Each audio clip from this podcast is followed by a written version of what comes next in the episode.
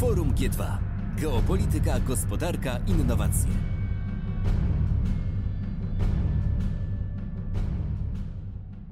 Leśniewski Paweł.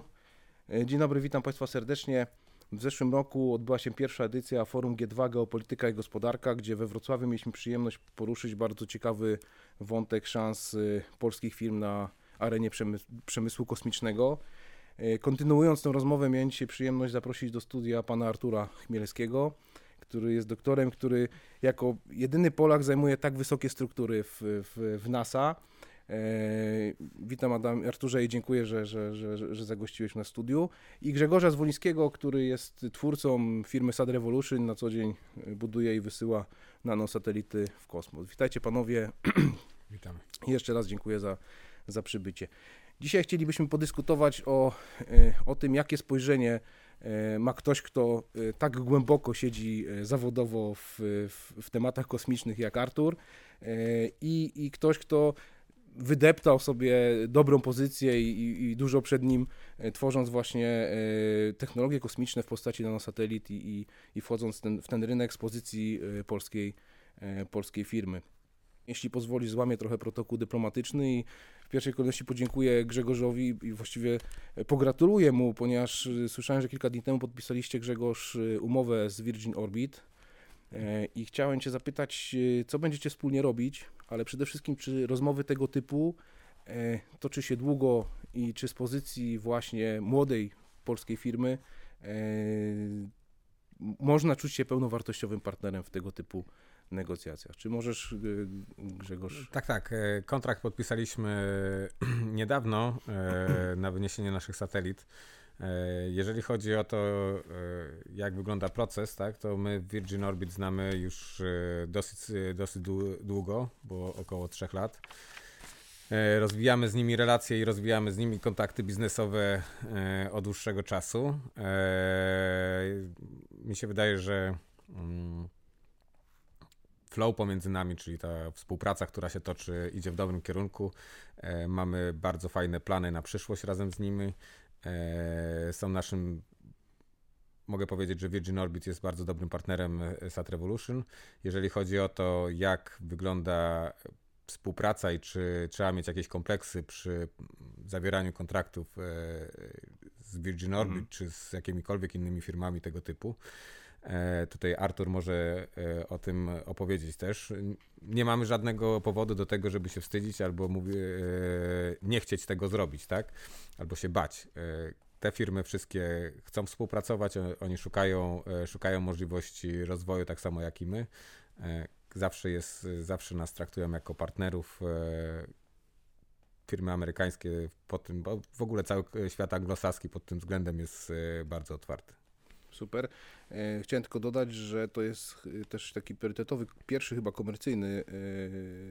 komercyjne działanie tej firmy, jeśli chodzi o wyniesienie w takiej ciekawej technologii podwieszenia rakiet na przerobionym samolocie transportowym, tak? To jest, Grzegorz, też pewna innowacja z ich strony i fajnie, że w takim projekcie nasza rodzima spółka może uczestniczyć.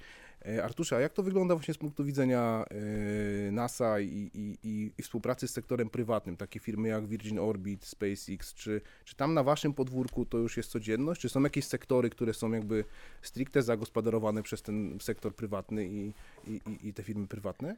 No więc ta reguła dla NASA jest bardzo prosta. My jesteśmy od tego, żeby coś zrobić po raz pierwszy. My jesteśmy od tego, żeby coś zrobić, co ma duże ryzyko. Żeby taka firma, prawda, jak Grzegorza, SatRevolution, wskoczyła w coś, co NASA już zdjęła to całe ryzyko z tego projektu, a oni dalej robią to. 5, 10, 100, prawda? Ale my zrobiliśmy pierwszy, bo pierwszy jest trudno. Może być nowa technologia, która może zabrać trochę więcej czasu. No to te fundusze z państwa płyną do tego, tak uważamy, że powinien kapitalizm działać, że rząd robi coraz pierwszy, rząd nie konkuruje z sektorem prywatnym, ale we enable them, tak? Czyli my możemy to, żeby nie mieli takiego ryzyka, żeby oni od razu jak wskoczą, żeby mogli zarobić pieniądze. Tak? Super. Super, to napawa jakby optymizmem. Mam nadzieję, że na naszym podwórku to będzie wyglądało podobnie. A chciałem was zapytać, gdzie obok tego wszystkiego jest wojsko, ponieważ ty mówisz o ryzyku, podejmowaniu pewnych inicjatyw i tak dalej. Ja chciałem zapytać, czy na tej arenie właśnie światowej wojsko jest takim partnerem i odbiorcą i beneficjentem technologii kosmicznej, który jest raczej pasywny, czyli to wy wymyślacie, w którym kierunku robicie badania czy rozwój, czy jest takim partnerem bardziej aktywnym, który stara się jakby poprzez pryzmat swoich potrzeb wskazać te kierunki, nad których właśnie na przykład NASA powinno pracować i czy to wojsko jest dalej takim detergentem kierunków i rozwoju? Ja mogę powiedzieć, jak to w Stanach wygląda. W Stanach i wojsko, prawda, no teraz mamy Space Force, ale to było Air Force przedtem, to pracuje na podobnych technologiach co NASA, prawda? Ja nawet miałem takie sytuacje, na przykład budowałem ogromny teleskop, ale ogromny, nadmuchiwany teleskop, prawda, żeby był wielkości kortu tenisowego, nie wielkości tego stolika, prawda? Hubble ma 2 metry, jest największym naszym teleskopem w tej chwili, ale chcemy coś, żeby było 10 razy większe niż Hubble, żebyśmy mogli obejrzeć planety, które krążą wokół innych gwiazd, tak? No więc zacząłem pracować nad tym projektem i nagle skontaktowano się z Departamentu Obrony ze mną i no co, wymogi są podobne, tylko że my patrzymy się w górę, a oni się patrzą na dół. Okej, super. A Grzegorz, na naszym podwórku, czy widać już tą synergię? Ty zajmujesz się obrazowaniem, więc jakby wydawałoby się, że jakby w kontekście powiedzenia, że kto więcej widzi i szybciej widzi, wygrywa bitwę lub wojnę, to wojsko powinno być zainteresowane tą technologią. Możesz nam powiedzieć, jak to wygląda u nas na naszym podwórku, czy nie możesz i potrzebujesz odchrząknąć i przejdziemy do kolejnego? My jako SatRevolution nie skupiamy się w ogóle tutaj na polskim wojsku, czy rozwijaniu technologii dla wojska. My robimy technologie, które są dla normalnego rynku, tak? Dla przemysłu agrarnego, dla fabryk, dla przemysłu leśnego, dla regulacji wód. Także zajmujemy się rynkiem, który jest z dala od wojska. Tak, tutaj mamy w Polsce, jest trudna sytuacja, jeżeli chodzi o polskie wojsko. Polskie wojsko ma duże fundusze, ma całkiem sporą kadrę, ale nie rozwija się w kierunku satelitarnym. Na razie są doniesienia, także tutaj będziemy rozwijać jakieś nasze zdolności satelitarne. Ma to być przy okazji Funduszu Odbudowy. Na dzień dzisiejszy polskie wojsko korzysta z satelit, które są od naszych sprzymierzeńców i to im na razie wystarcza. Także tutaj nie ma żadnej chęci od polskiego wojska chodzenia w tą stronę. Na razie skupiamy się nad tym, żeby mieć dobre czołgi i... Okay. A wy zakładaliście w swoim tam biznesplanie, nie wiem, kilka lat temu, że to będzie segment, który będzie... Wiesz co, ja nigdy nie zakładałem, żeby w Polsce nasza technologia była komukolwiek, do czegokolwiek potrzebna, tak? Za każdym razem, jak myślę o sprzedaży i o tym też mówię swoim ludziom, którzy sprzedają nasze rozwiązania, że tak naprawdę łatwy rynek jest wyedukowany rynek. Tam, gdzie już te satelity, tak jak w Stanach, tak jak we Francji, tak jak przynoszą korzyści, to my przychodząc z trochę lepszą i tańszą technologią możemy dać im o wiele więcej wartości niż tutaj na tym rynku, starając się przebić lobby samolotowe czy jakiekolwiek inne lobby, które tutaj mamy na naszym rynku rodzimym. Patrzysz trochę dalej, szerzej od samego początku. Ja właśnie zastanawiałem się, Arturze, jak daleko w tej technologii kosmicznej patrzy się w przyszłość, ponieważ ona się bardzo szybko rozwija. Teraz jest jakieś też apogeum chyba tego, że wszyscy są zainteresowani tym właśnie wejściem w technologie kosmiczne. Powiedz mi proszę, te projekty, nad którymi dzisiaj pracujesz w NASA, kiedy one wejdą w fazę realizacji? To jest rok, 5, 10 do przodu? Jaka tu jest skala? No więc u nas jest taki, uważam, że to jest bardzo dobry proces, który używa NASA, bo naukowcy, ciągle są jakieś odkrycia naukowe, tak? No ale naukowiec, który bada uran, chce, żeby była misja na uran. Naukowiec z Marsa chce to robić. Naukowcy, którzy badają Ziemię i poziom oceanu, prawda, i topnienie lodu. Każdy, żeby nie było tych kłótni, żeby nie było tych dyskusji i żeby zawsze nie wygrywał ten, który jest bardziej elokwentny i z większą charyzmą mówi o tym wszystkim, to co 10 lat jest tak zwany decadal study. Co 10 lat ci naukowcy wszyscy się schodzą, to trwa tam nawet ponad rok i każdy dyskutuje, jakie są priorytety tak? I oni się muszą na to zgodzić. Robią dla NASA taką książkę, to jest decadal book, tak? I potem tacy ludzie jak ja biorą tą książkę i mówią, OK, priorytet numer 1, na przykład z ostatnich 10 lat, to było, żeby próbka z Marsa była wrócona na Ziemię, tak? I w związku z tym w tym kierunku. Ten łazik, który na Marsie, Perseverance, on tam ma zbierać te wszystkie próbki i potem je przywieziemy na Ziemię. Co jest ciekawe na przykład w tym projekcie, to jest, że on na jego podstawie, mogę wam powiedzieć bardzo krótko, jak działa system amerykański i z wojskiem, i z prywatnymi firmami takie jaką ma Grzegorz. Mhm. Więc na przykład tą próbkę, musimy znaleźć te próbki, jedzie na następny łazik z ESY, bierze te próbki, wystrzeliwuje na orbitę. Na orbitę leci następny statek z Ziemi, łapie te próbki, prawda, ten pojemnik, który jest wielkości może piłki nożnej i przywozi to na Ziemię. Ale przy tym wszystkie są technologie. Na przykład, żeby znaleźć tą piłkę nożną na orbicie, to ten statek kosmiczny musi mieć pewną technologię, żeby ją znaleźć, potem do niej dokładnie lekko dolecieć, musi być idealnie na tej samej orbicie i musi do tego dojść, że idealnie plus minus parę centymetrów szybkości musi ją złapać. No więc też wojsko się zgłasza do tego, to ciekawe, są tak zwane resident space objects, czyli obiekty, do których byśmy się też chcieli zbliżyć na orbicie Ziemi i zrobić tam jakieś bliskie zdjęcia, co one tam robią, tak? Także oni są tym zainteresowani i ta technologia może DARPA czy tam inna agencja też pomaga w tym, tak? Rozumiem. Ale w międzyczasie, gdy wydajemy pieniądze, powiedzmy, na przywiezienie tej próbki, to jest duży program, no to inni naukowcy mówią, ale chcemy wiedzieć, czy się metan wydziela, prawda, na Marsie, czy tam jest życie. To wtedy co robimy?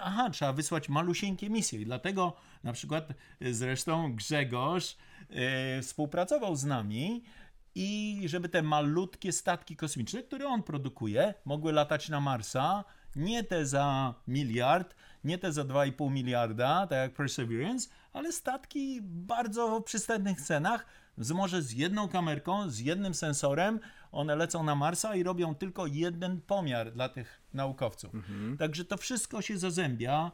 Małe firmy, większe firmy, Air Force, Space Force i NASA. Okej. A słuchajcie panowie, co byście w takim razie polecili polskim firmom, znając ich potencjał, nasze miejsce jakby w tym całym wyścigu, jeśli mogę tak powiedzieć?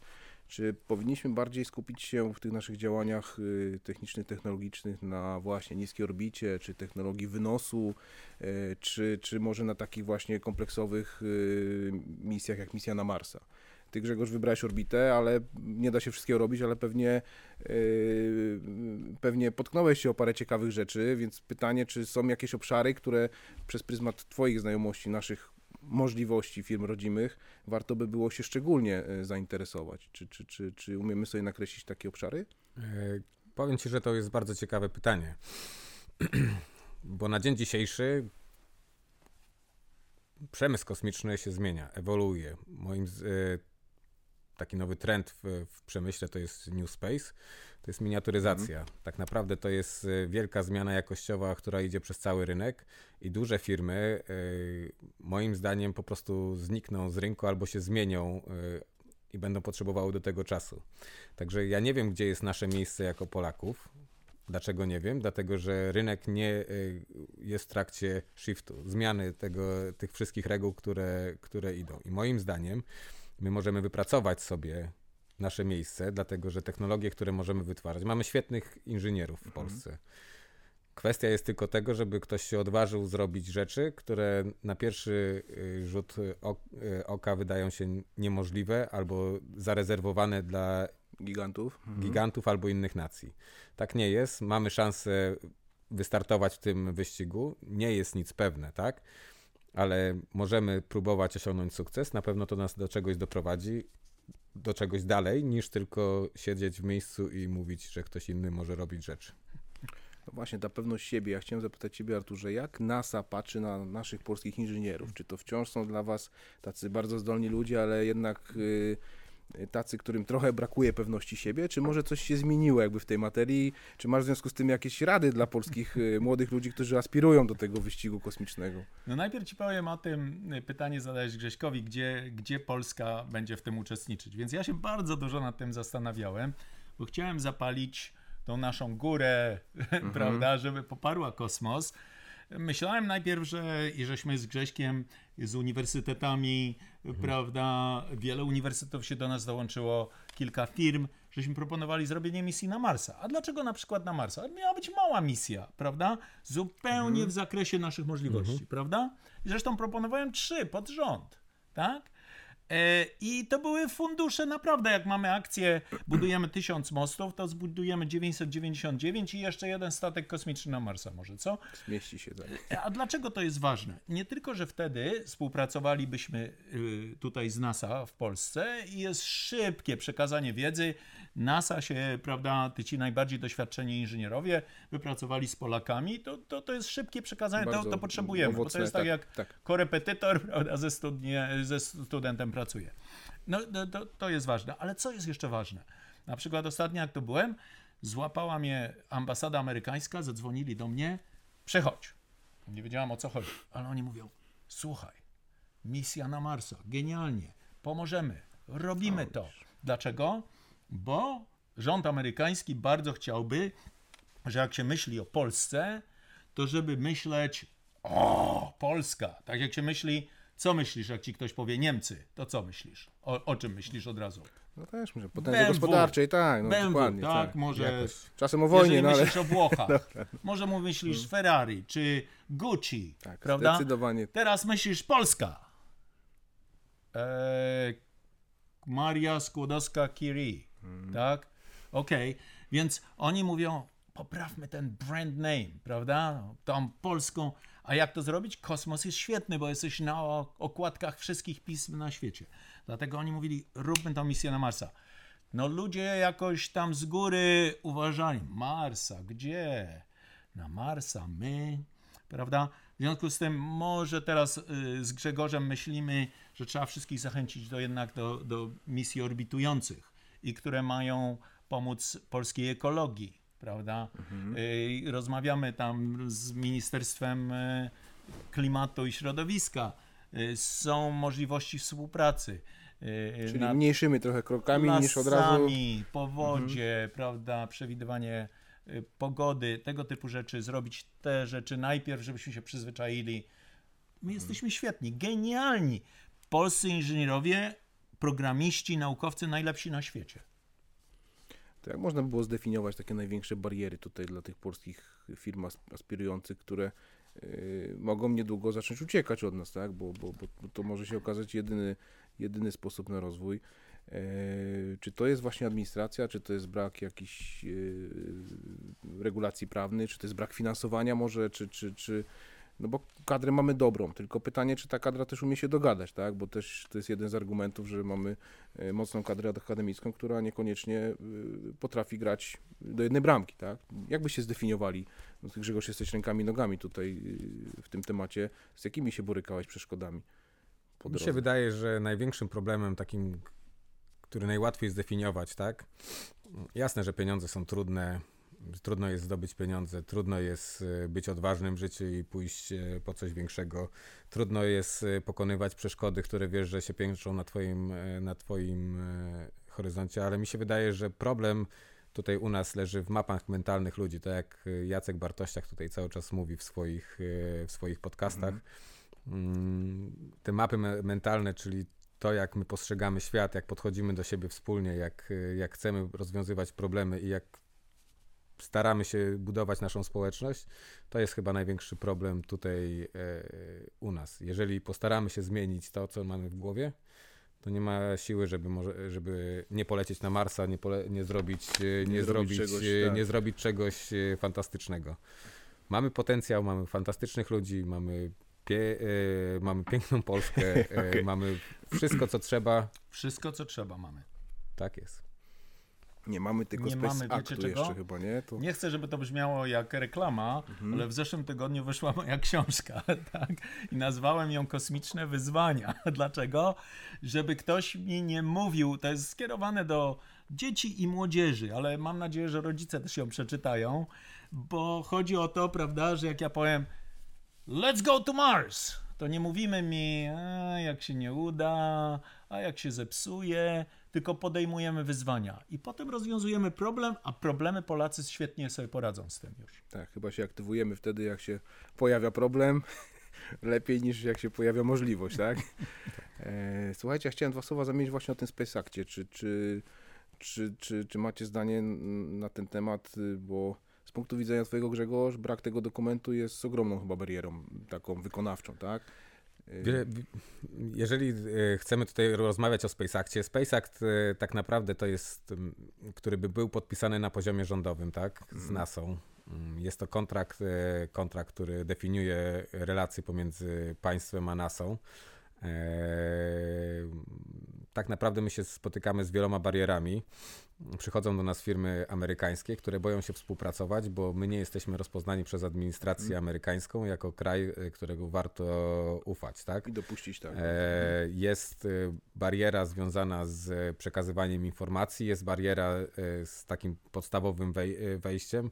Mamy klientów, którzy chcą zamawiać od nas satelity i jedyne ich pytanie jest, dlaczego wy nie macie podpisanego Space Actu, dlaczego wasze stosunki między nami a Stanami nie są uregulowane i dla nich to jest czerwone światło, które powoduje, że nie są tak chętni do podpisywania z nami umów, pomimo tego, że Stany Zjednoczone to jest największy prywatny rynek satelitarny na świecie, gdzie my możemy wchodzić i sprzedawać nasze rozwiązania, dlatego że są lepsze, niejednokrotnie, ale głównie też tańsze, tak? I moglibyśmy na tamten rynek wejść, a problemy są po prostu bariery, które są na pozycji rządowej, tak? Na poziomie administracji, tak. Tak jest. Okay. No ja właśnie z mojej perspektywy ja muszę mieć ten Space Act, bo ja jestem, prawda, patriotą i entuzjastą i uwielbiam takich ludzi jak Grzesiek i SatRevolution, bo oni są amerykańską taką firmą. Mają naprawdę... Wskakują w coś, właśnie ponoszą te wyzwania, prawda? Biorą ryzyko na siebie, tak. Uwielbiam ich, tak? Więc, tak. Ale jak ja nie mam Space Act, prawda? Jestem w JPL, jestem w tym moim NASA centrum i ja muszę z nim rozmawiać o 6 rano, bo już o 8 rano ja zaczynam pracować dla JPL i jeżeli on do mnie zadzwoni, to ja podnoszę... Telefon mówi, may I help you? A on mi mówi, okej. Okay. Pyta mnie się boss, dlaczego ty z nim rozmawiasz? Co macie wspólnego tutaj? Dlaczego jego faworyzujesz, a kogoś innego? I nagle się zaczyna dużo pytań. Więc ja muszę mieć Space Act, żebym powiedział, yeah, we have a Space Act between NASA and Poland and now we are cooperating on a space program. Prawda? Więc ja muszę to mieć. Rozumiem, czy to nie byłoby też lepsze dla waszej strony, gdyby ten Space Act się podpisał, bo dostęp naszych firm bezpośredni do rynku amerykańskiego też powoduje, że jesteście jakby beneficjentem tych rozwiązań i gdzieś tutaj to w zarodku nie jest tłamszone. W związku z tym pytanie, czy druga strona kiedykolwiek by zabiegała o podpisanie tego aktu, czy to jest papier na stole i decyzja tylko i wyłącznie jakby właśnie administracji ze strony polskiej, czy kiedykolwiek jakby w drugą stronę działo się coś pod kątem właśnie zabiegania o podpis?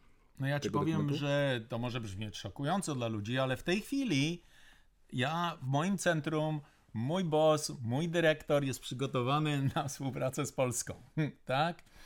Czekamy. Chcielibyśmy współpracować z takimi firmami jak Grzegorza, dlatego że nie oszukujmy się, oni mogą zrobić coś taniej. A niektórych misji nie wykonujemy, dlatego że są za drogie. Tak, czy przekraczają pewien pułap. Są pewna grupa misji do $200 milionów. Jak jest 207, to już jej nie robimy. Jeżeli mogą oni zrobić, to wymaga to konstelacji powiedzmy 20 satelitów i Grzegorz to może zrobić te za połowę ceny i zmieścimy się w tych 200, to właśnie idziemy z tym. Mówię, tak. Partnerów akceptujemy. Także bardzo są Amerykanie. Amerykanie chcą ludzi, którzy chcą uczestniczyć w kosmosie, prawda? I jednocześnie może mają takie kompetencje, jak Polacy mają, tylko że no jak, musi być jakieś, z dwie strony, tak, synergia. I zainteresowanie i no jednak ten papierek musi jakiś tam być. No rozumiem, że prędzej czy później uda nam się otworzyć tą bramę i wszyscy będą zadowoleni tak naprawdę. A chciałem jeszcze wrócić, słuchajcie, do naszego podwórka tych firm aspirujących do tematu kosmicznego. Też Grzegorz, chciałem zapytać o twoje doświadczenie, no bo jesteś jedną z tych firm, już teraz wysuwającą się tam mocno do przodu, ale powiedz mi, czy firmy w Polsce z branży kosmicznej potrafią ze sobą współpracować, żeby razem sięgać po granty, właśnie razem lobbować jakieś zapisy prawne, które otwierają pewne rynki, czy też wymieniać się technologiami dla własnej jakby korzyści, czy tu jest jakby dzika konkurencja i nie bardzo ta współpraca nam jeszcze wychodzi wewnątrz kraju? Jakie jest twoje doświadczenie? Nasze doświadczenie jest takie, że my z racji tego, że chcemy bardzo poruszać się szybko do przodu, wchodzimy mało w integrację z firmami rodzimymi. Firmy rodzime są nastawione na rynek związany z Europejską Agencją Kosmiczną. Jest to inny rynek niż komercyjny rynek światowy, tak? Na rynku komercyjnym sprinty takie, że w pół roku robimy satelity, musimy kogoś przyjąć na pokład, dostosować własne rozwiązanie pod ich potrzeby, tak żeby oni mogli polecieć w ciągu pół roku. Jest nie do przyjęcia na przykład w kontraktach z ESA, tak? ESA tutaj jest, to jest cały proces administracyjny, który idzie, jest poukładany i w Polsce firmy są bardziej dostosowane do tego rynku ESA-owego. Jeżeli chodzi o firmy, które były u nas i są tak naprawdę na rynku teraz globalnym, no to takim przykładem jest firma ICEYE, która z bardzo fajnym rozwiązaniem SAR-owym pojechała do Finlandii, tam dostała wszelkie wsparcie rządowe do tego, żeby zbudować w zasadzie jedną z największych i najlepszych firm SAR-owych na świecie, tak? I to są w większości chłopaki z Polski, którzy tam znaleźli swoje miejsce, także takich firm jak nasza jest niewiele na świecie. Na pewno jest ich bardzo, po prostu nie ma ich w Polsce. Tak. Aczkolwiek ja wierzę w to, że wraz z rozwojem wiary w to, że możemy robić rzeczy, wraz z rozwojem ilości firm, które chciałyby na tym rynku komercyjnym współpracować, na pewno znajdzie się więcej współpracy dla nas. Firmy ze sobą współpracują, jeżeli chodzi o granty unijne i to jest ich chleb powszedni. Wiesz, ja się na to patrzyłem, jak pierwszy raz tutaj, jakieś tam 2-3 lata temu przyjechałem do Polski, zaczynałem poznawać ludzi z polskiego kosmosu i poznałem Grzegorza, to ja zrozumiałem, dlaczego jest taki problem, bo w USA ten wysłanie takiej misji kosmicznej to jest koniec tej ogromnej rzeki. Ta rzeka zaczyna się od malutkiego strumyczka, którą jest jakiś uniwersytet. Uniwersytet wpada na pomysł jakiegoś instrumentu, tak? Ten instrument, ktoś, naukowiec ze Space'u, patrzy się, jakbym to wylądował tym na Marsie, no to bym wiedział, czy jest woda. Genialnie. Na tej podstawie idą do NASA i NASA proponuje misję, do tego się dołącza, prawda, przemysł budujący rakietę, tutaj jest następny dopływ, to jest przemysł budujący instrumenty, tu są instytuty naukowe, tutaj jest, a NASA tylko jest tym głównym nurtem, który zbiera te wody, prawda, i to się finalizuje to, w końcu tak, w tej delcie, tym wystrzeleniem tego statku. I ja zauważyłem, że o dziwo, no i to wszystko, nurt jest duży. A u nas są, to znaczy w Polsce są jeziorka. I jak się nawet chce, rząd powinien właśnie zacząć budować tą rzekę, a chociaż budować kanały między tymi jeziorkami. Bo te jeziorka są i każdy tylko patrzy, czy żeby to jeziorko nie wyschło. Siebie tak, na podwóreczku, rozumiem. Jak to zrobić, no to to było bardzo ciekawe. Ale chyba musi się dołączyć do tego rząd, żeby ten strumień zacząć, prawda? A ten strumień potem, bo pytałeś mnie się na przykład, co się myśli o Polakach, tak? Mhm. Jest takie u nas powiedzenie o Polakach. Great at invention, terrible at innovation, tak? Czyli wynalazki są, tylko komercjalizacja jest, jak i innovation, przez komercjalizacja, prawda, tych produktów już jest opóźniona. No i to jest trochę prawda chyba niestety, nie Grzegorz? Tak naprawdę. Słuchajcie, chciałem wrócić jeszcze do takich ogólnokosmicznych zagadnień, ponieważ zastanawialiśmy się ostatnio, że to wszystko tak w takim dużym tempie się rozwija i teraz mówiąc właśnie o niskiej orbicie, Grzegorz, wy macie w planach bodajże tam 1000 satelit, zaraz może o tym porozmawiamy, Elon Musk mówi o 140 000, są jakieś śmieci kosmiczne, inne obiekty. Czy okiem eksperta, Artur, nie ma takiego zagrożenia, że za kilka lat trochę sobie zagęścimy i tą niską orbitę i zablokujemy dostęp do swobodnych, bezkolizyjnych wylotów z Ziemi? Czy o tym się myśli, czy to na razie po prostu wszystkie ręce na pokład i jedziemy z tymi innowacjami? Jak to wygląda waszymi oczami? No nie, myśli się o tym. Mamy definitywne reguły, NASA przynajmniej ma, ile lat taki statek po zużyciu musi być przeniesiony na wyższą orbitę, albo musi być, jeżeli jest mniejszy, spalony w atmosferze, prawda, to są te większe, które NASA buduje. Buduje to dla NOAA, czyli tej organizacji, która zajmuje się klimatem Ziemi. Tak? Nawet zajmujemy się tym na Marsie, czy na przykład w takich miejscach jak Titan, księżyc Saturna, żeby ten statek nie wpadł gdzieś tam, gdzie jest możliwość życia i nie przyniósł tej ziemskiej bakterii. Tak? Także tym się zajmujemy. Gorzej jest troszeczkę, nie jest to dobrze unormowane, jeżeli chodzi o właśnie te małe satelity, ale myślę, że to w tej chwili się właśnie to wszystko dyskutuje i do tego dojdzie, bo musi do tego dojść. Okej. Bo wy, Grzegorz, na tą chwilę przy waszej działalności macie proces bardzo prosty, tak? One się same utylizują po przeżyciu kilku lat, tak? Rozumiem, na dzień dzisiejszy tak to wygląda. Wchodzą w atmosferę i są na tyle małe, że nie są problemy. Tak? Dokładnie jest tak, jak mówisz. Nasze satelity latają na dosyć niskich orbitach, bo od 350 tam do 500 kilometrów. I to pozwala nam jasno stwierdzić, że po takim 3-4 latach użytkowania takiej satelity ona po prostu wpadnie w atmosferę i zniknie, wyparuje podczas wejścia. Także nasze obiekty nie są duże. Tutaj one mają systemy, które mogą przyspieszać deorbitację. Aktualnie będziemy testować taki system do deorbitacji razem z satelitą Aurora. Jest to takie 300-metrowe pęto wypuszczane, na którym jest dawane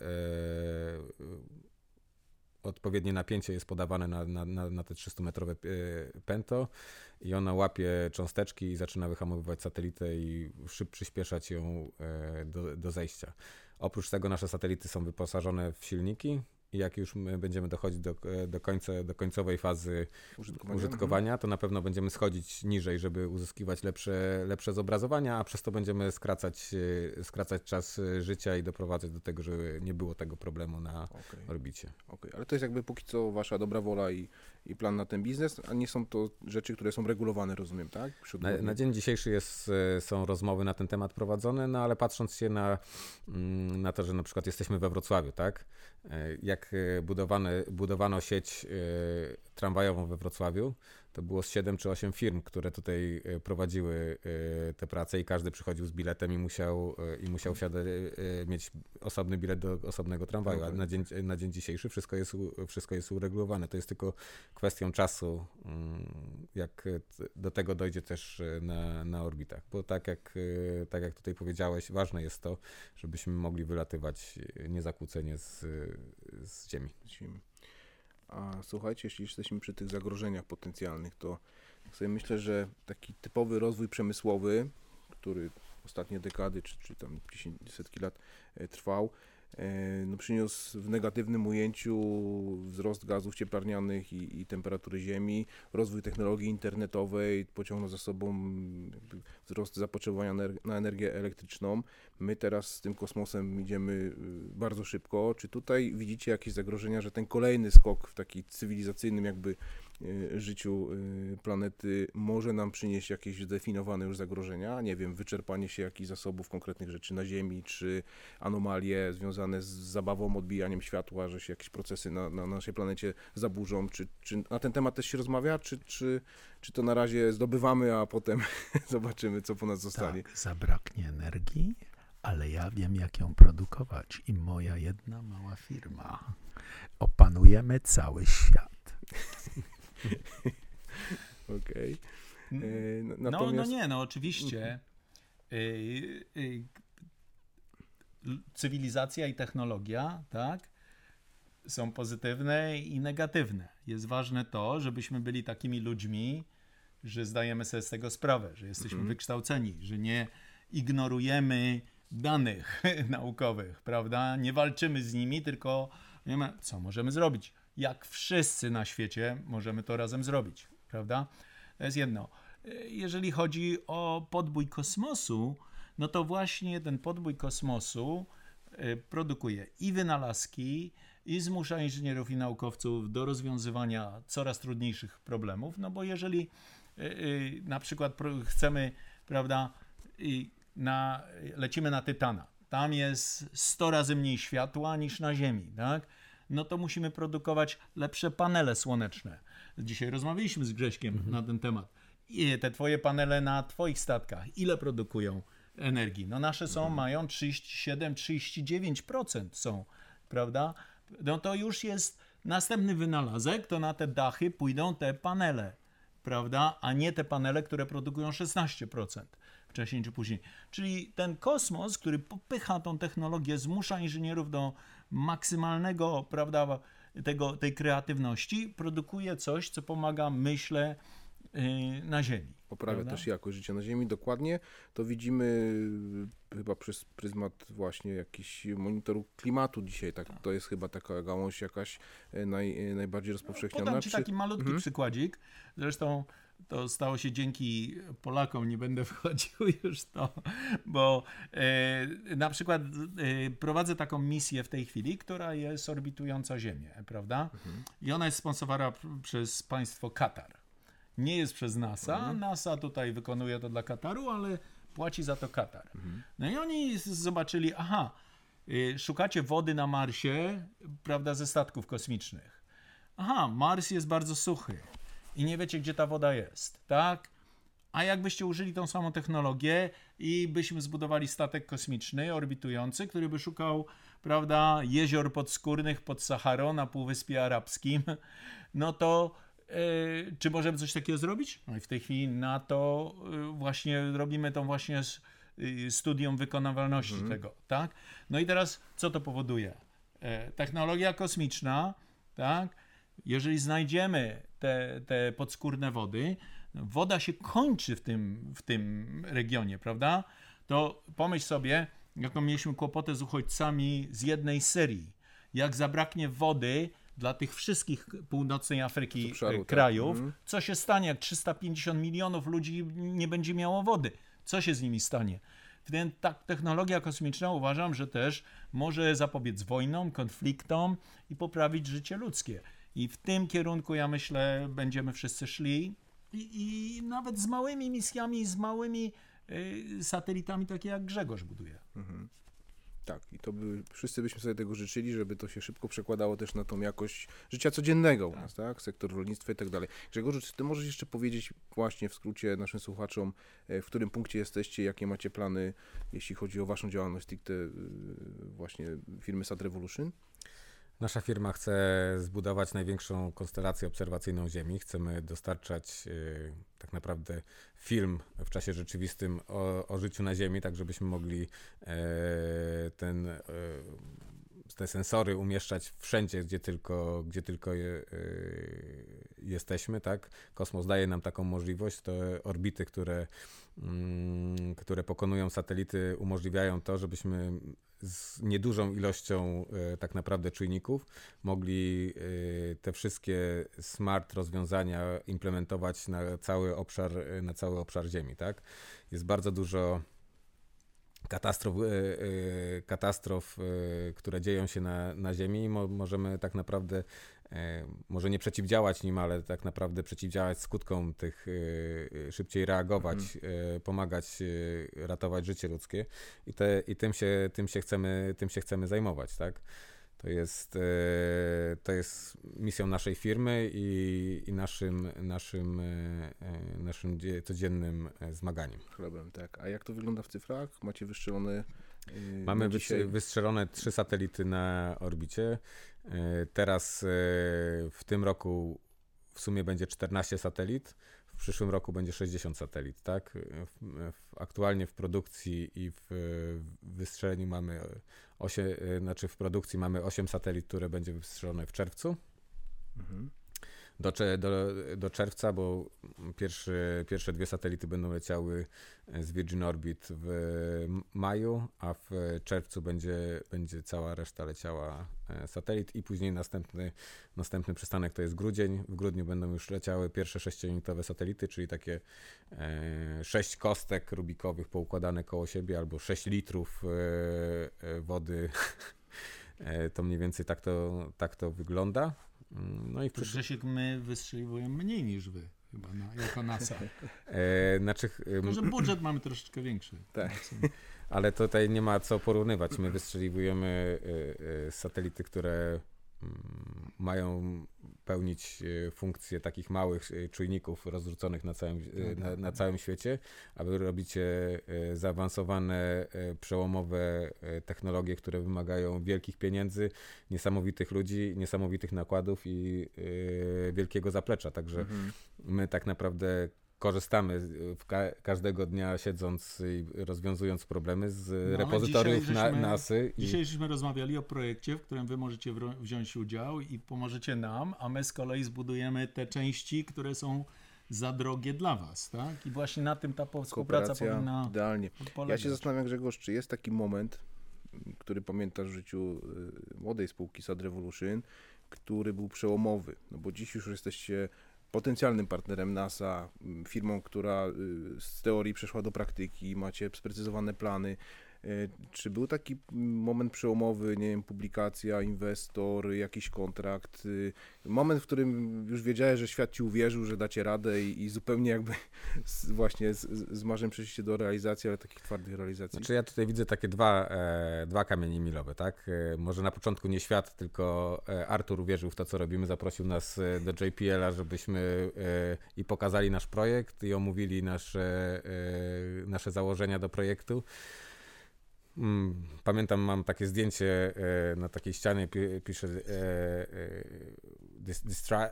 Disruptors. Tak, i tam stoimy i Artur mówi, to wy jesteście takimi zmieniającymi świat i to mi się bardzo podobało. Po prostu dla mnie to było coś bardzo ważnego, a drugą takim ważnym biznesowo kamieniem milowym to jest to, że podpisaliśmy umowę na dostarczanie zdjęć średniorozdzielczych dla środkowych Stanów. I dlatego też te satelity, które produkujemy, one są produkowane i wysyłane. Okej, super. Ja mam, Artur, pytanie do ciebie właśnie w związku z tym, co mówi Grzegorz, bo to, co się działo, stosunkowo niedawno. Ty już masz doświadczenie z ogromnymi projektami i rozumiem, że jak gdyby ta praca w NASA dalej sprawia ci przyjemność i można jeszcze trafić na tematy takie, które robią wow, tak? Bo tak odbieram Grzegorza, zresztą ciebie też jakby w drugą stronę, że to, co Grzegorz tu wydeptał, wyrobił i to trochę zrobiło wrażenie na tobie, tak? Czy są jeszcze jakieś ciekawe rzeczy, o których mógłbyś podzielić się z naszymi słuchaczami, które na przełomie tych lat zrobiły? Nie, wiesz, wszystko, co miało być odkryte, już jest odkryte. To okay. Już i wszystko, co mieliśmy zrobić, to już tak praktycznie... To już reszta jest tajemnicą. Dobrze. A wszystko inne to było za trudne, nie, wiesz, to tego nie, jeszcze by się popsuło, jakbyśmy wysłali, Nie ma sensu, okej. No nie, no wiesz, ja się w mojej pracy uwielbiam swoją pracę, dlatego że kiedyś budowałem statki, prawda, uczestniczyłem w misjach, byłem inżynierem misji. Teraz planuję przyszłe misje. No to jest po prostu fascynujące. Codziennie się czegoś uczę od naukowców, bo planujemy, co mamy zrobić tu, co mamy zrobić tam. No jest bardzo dużo tych teraz, no przede wszystkim szukamy życia poza Ziemią. To jest bardzo trudne. Był przełom niedawno, dlatego że myśleliśmy kiedyś, no, że potrzebna jest, prawda, woda, węglowodory, energia do życia, tak? Gdzie to znajdziemy? No, węglowodory i energię możemy znaleźć, ale gdzie ta woda? No, gdzie są te oceany? No, tylko ten ocean jest na Ziemi, nie widzimy innych oceanów. Okazało się, że jest tej wody mnóstwo w Układzie Słonecznym, zwykle jest pod czapami lodowymi, to jest podskórna woda, ale to jest woda i tam jest energia też, bo często pulsują te księżyce czy planety i z tego tarcia wytwarza się energia, nie musi być nawet energia słoneczna, także to może być daleko od Słońca, także jest tych obiektów mnóstwo, jest Titan, Enceladus, Titan, który jest księżycem, prawda, Neptuna i tam chcemy się dostać. Jeszcze jest kwestia, może Polacy są dobrymi górnikami, nam pomogą przewiercić się tam głębiej, no bo to jest jak się dostać pod kilometr, 2 kilometry lodu, prawda, żeby dostać się do tego oceanu. No, macie jakieś pomysły? To proszę napisać. Okej. Wyzwania są cały czas. Słuchajcie, my w tym roku planujemy drugą edycję naszego forum G2. Przy pierwszej lockdown nam zablokował jakby możliwość goszczenia Ciebie, Artur. Mam nadzieję, że spróbujemy podjąć przynajmniej rozmowy, może w tym roku uda się, żebyś był naszym gościem. Czy jest jakiś jeden specjalny temat, który powinniśmy na tym forum poruszyć wśród większej publiczności, fachowców, polityków być może? Rozumiem, że ten Space Act jest istotny dla obu stron, więc to jest temat kluczowy. A czy oprócz tego są jakieś zagadnienia kosmiczne, czy idziemy po prostu w dobrym kierunku z tą naszą tematyką? No ja Ci powiem, jeżeli firmy polskie chcą wchodzić na rynek amerykański, współpracować, no możemy porozmawiać o paru takich konkretnych rzeczach, prawda? Niestety czasami, jeżeli chcecie kontrakt z NASA, to tak jest, że pieniądze z NASA nie przechodzą przez ocean. Ale na przykład możecie założyć firmę w Ameryce, tak? Jeżeli jest taka firma, no to już z tą firmą, tej firmie może NASA płacić. Ale co? Musicie mieć tak zwany ITAR, są rule, ten traffic in arms, tak? Przesyłanie technologii do Chin i tak dalej, żeby zapobiec temu. To są takie technology assistance agreement. Możemy porozmawiać o tej biurokracji robienia biznesu, na przykład w USA. To jest ciekawe, jak zacząć biznes, jak zacząć virtual office, jak sprzedawać tamte produkty. Jest też, co jest bardzo ciekawe, to są takie tak zwane soft skills, ale Grzegorz jest w tym świetny, dlatego też go lubię i łatwo mu się poruszać jest po Ameryce, bo osobowość polska, system robienia prezentacji jest troszeczkę inna niż amerykańska, prawda? Nie wchodzi się i mówi hello, I am John Kowalski from Poland, tylko hey, how are you doing?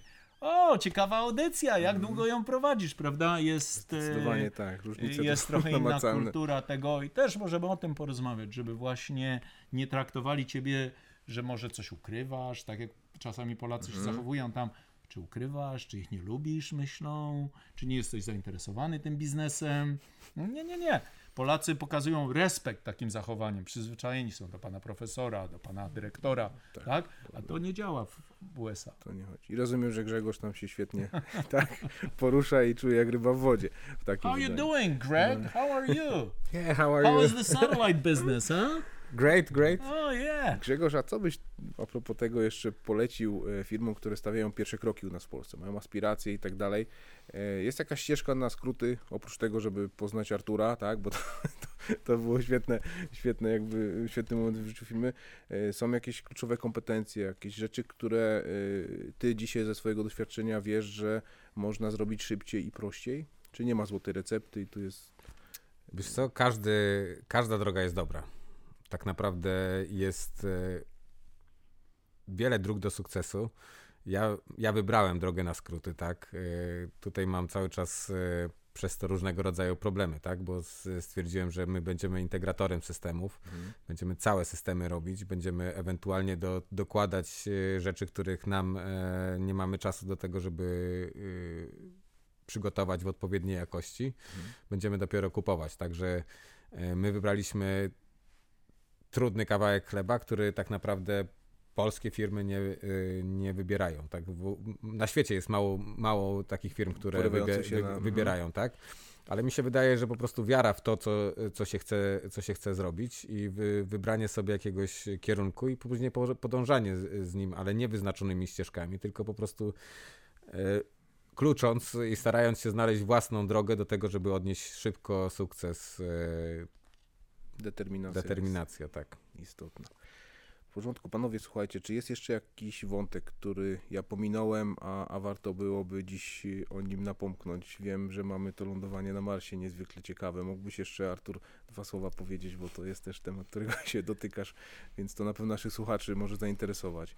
No więc co jest ciekawe, jest na przykład, że to nie tylko łazik ląduje, ale jest też helikopter pod brzuszkiem tego łazika, który tam się uaktywni za jakiś dopiero miesiąc, prawda? I będzie tam latał. To są krótkie loty, to jest tylko test technologii.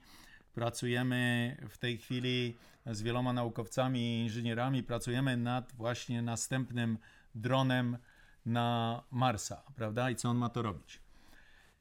Zachęcamy do współpracy nad tą misją. Weźmy taką jedną misję. Artificial Intelligence, prawda? Rozpoznawanie, gdzie można wylądować, gdzie jakieś kamienie leżą. Wyznaczenie sobie trasy, tak? Z tego punktu. Powrót do jakiegoś miejsca, gdzie jest lepsze zasilanie, żebyś nie wylądował w cieniu, tak? Obracanie się śmigieł, optymizacja śmigieł, tak? Lepsze akumulatory, ładowanie akumulatorów i tak dalej, i tak dalej. Polacy są genialni w tych wszystkich rzeczach, prawda? Lotnictwo, zasilanie, elektronika, artificial intelligence, która jest bardzo nam potrzebna, bo nam Google i Apple ciągle łapie inżynierów z tego, prawda? Może byśmy współpracowali nad następnym helikopterem. A potem co? Sobie pomyśl, Polska ma te programy Artificial Intelligence, żeby sprzedać Amazona, żeby rozwozić paczki, prawda? I lądować przed danymi drzwiami. Polska to ma, Polska to sprzedaje. Zdecydowanie. Panowie, ja bardzo dziękuję wam jeszcze raz za poświęcony czas. Mam nadzieję, że zobaczymy się na tym drugim forum. Myślę, że się z tobą na pewno, Artur, zobaczymy jak kalendarz, będziemy serdecznie cię zapraszać. Było bardzo miło. Ja bardzo chętnie do Polska przyjadę. Z Ameryka. Okej. Okay. Cieszymy się, bo naprawdę przemiło posłuchać o twoim doświadczeniu, ale też bardzo miło widzieć jakby tą przychylność dla rodzimych firm i w ogóle dla rynku polskiego, więc mam nadzieję, że to trochę też pomoże nam wstępować na ten szeroki i fantastyczny rynek. Także panowie, jeszcze raz bardzo dziękuję za nagranie. Do usłyszenia i do zobaczenia. Ja dziękuję za ciekawy wywiad i powodzenia dla polskich firm. Dzięki wielkie i powodzenia dla Forum G2. Dziękuję jeszcze raz panowie. Wszystkiego dobrego życzę.